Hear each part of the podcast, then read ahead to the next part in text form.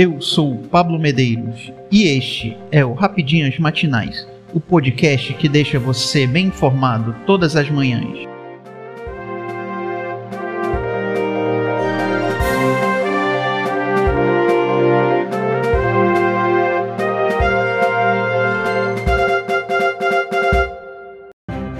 Hoje, quinta-feira, 9 de junho de 2022. Vamos às principais notícias.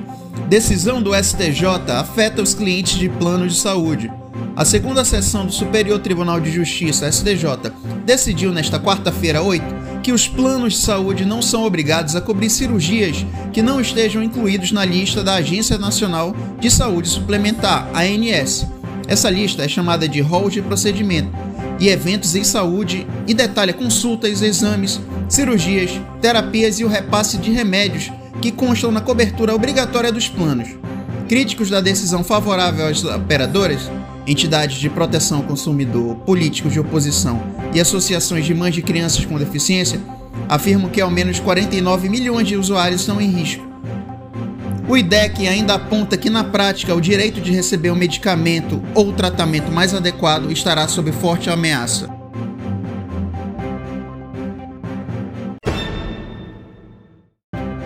Desaparecidos no Amazonas. Últimos relatos incluem ameaças e invasores armados. Antes de desaparecerem na Amazônia, o jornalista Don Phillips, correspondente do jornal britânico The Guardian, e o indigenista Bruno Pereira, servidor licenciado da FUNAI, Fundação Nacional do Índio, se depararam com ameaças de morte e até com invasores armados na divisa de um território indígena.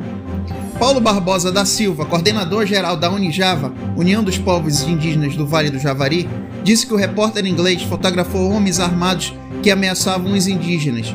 Os homens, segundo Barbosa, seriam ligados a Amarildo da Costa de Oliveira, 41 anos, preso em flagrante nesta terça-feira, 7, por posse de drogas e munição de uso restrito apontado pela Polícia Militar como suspeito de envolvimento no sumiço.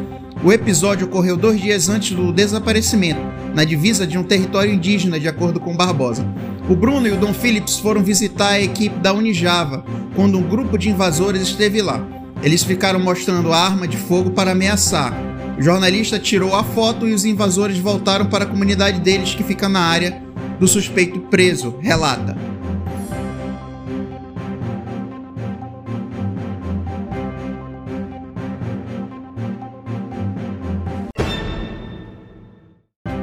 Primeiro caso de varíola dos macacos no Brasil é confirmado na cidade de São Paulo.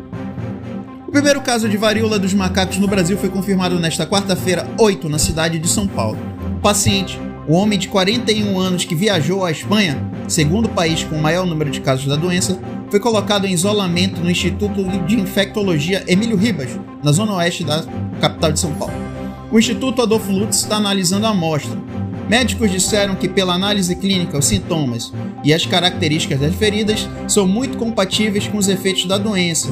O paciente está bem. O secretário de Saúde do Estado de São Paulo confirmou as informações e disse que o resultado pode sair nesta quinta-feira nova. Eu sou Pablo Medeiros e este foi o Rapidinhas Matinais, o podcast que deixa você informado. Até mais.